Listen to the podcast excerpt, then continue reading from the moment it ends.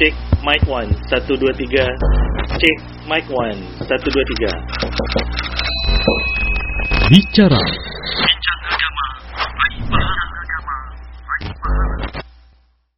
Bismillah, Assalamualaikum warahmatullahi wabarakatuh Alhamdulillah, wassalatu wassalamu ala rasulillah mabad uh, Pemirsa Rasyad TV di mana pun Anda berada Alhamdulillah, kembali lagi di program Bicara, Bincang Agama Hari Pahala di mana bicara ini akan membahas topik-topik ataupun permasalahan ataupun situasi yang mungkin sedang kita alamin ataupun lingkungan kita sedang alamin dan Alhamdulillah di studio kita sudah hadir guru kita Ustadz Rifi Hamdani Hafizullah Ta'ala. Ahlan wa sahlan Ustadz.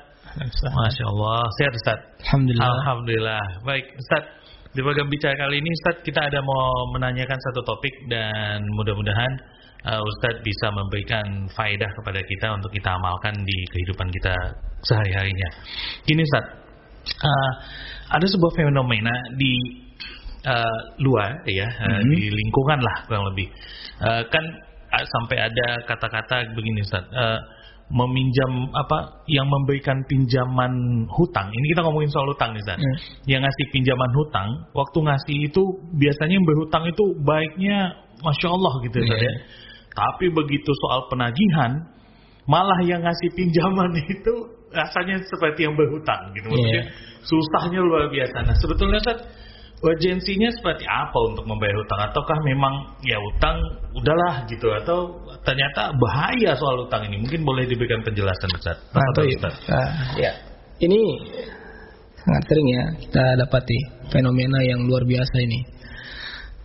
Yang terkadang orang yang diberi hutang lebih galak ya, Lebih galak, ya. daripada yang menghutangi. Ya.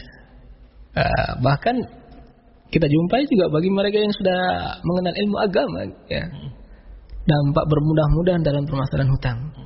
Padahal Rasulullah Shallallahu Alaihi Wasallam ya di dalam agama Islam sangat perhatian dalam permasalahan hutang. Ya. Bahkan Nabi Shallallahu Alaihi Wasallam keras dalam permasalahan ini ya. Rasulullah SAW banyak menyebutkan tentang mereka yang masih punya tunggangan hutang yang di dunia dan belum diselesaikan, ini mudaratnya akan dia dapatkan sampai dia meninggal. Nabi Shallallahu Alaihi Wasallam mengatakan, nafsul mu'min mu'allaqatun bidaini hatta yuqdan. Jiwa seorang muslim, jiwa seorang yang beriman itu akan masih tergantung. Ya. Sampai dia dengan hutangnya sampai dia menyelesaikannya. Kalau nggak diselesaikan di dunia ini ya berat nanti urusan di akhirat. Di dunianya aja sudah susah prosesnya. Orang yang mati syahid, yang seharusnya dia masuk surga nggak jadi masuk surga, tertahan di pintu surga, ya. Kemudian orang yang sudah meninggal mau disolatin nggak jadi disolatin, ya. Kemudian nanti engkau akan di akan mencari orang yang akan dihutangi, yang menghutangkanmu, ya. Sampai pun kalau nggak dapat kebaikan yang telah kita lakukan di dunia ini akan diberikan kepada orang tadi. Sampai seperti itu. Ya. Jadi permasalahan hutang jangan menganggap remeh. Ya. Nabi Shallallahu Alaihi Wasallam menyebutkan matlul ghani zulmun. Menunda hutang bagi mereka yang memiliki kemampuan itu zalim. Zalimnya akan kita rasakan di dunia dan di akhirat. Kenapa? Karena Nabi Shallallahu Alaihi Wasallam dalam masalah utang ini nggak main-main gitu. Nabi nggak mau mensolatkan orang yang masih ada utang sampai diselesaikan baru beliau solatkan.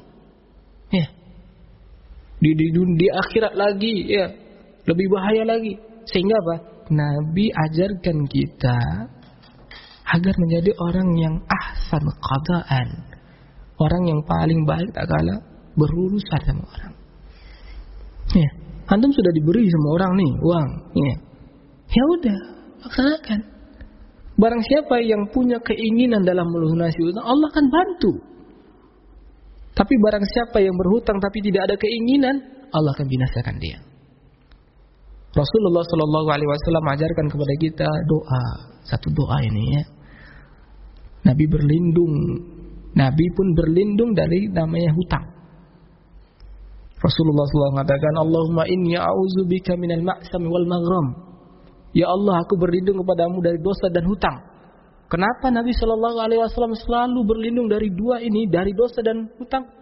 Al Imam Ibnu Qayyim rahimahullah mengatakan, Nabi sering kali berlindung dari yang namanya dosa. Yang namanya dosa kalau dilakukan sering-sering ini akan berdampak dalam urusan akhiratmu.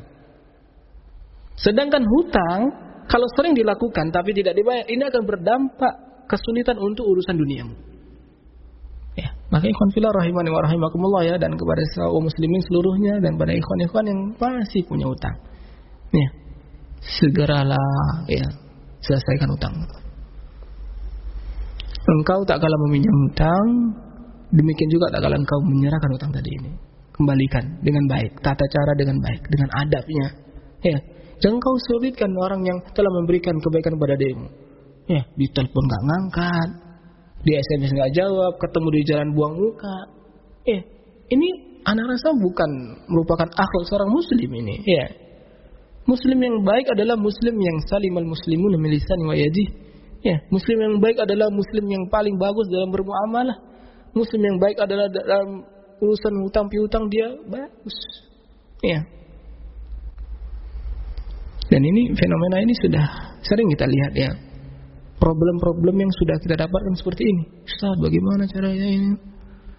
Ya.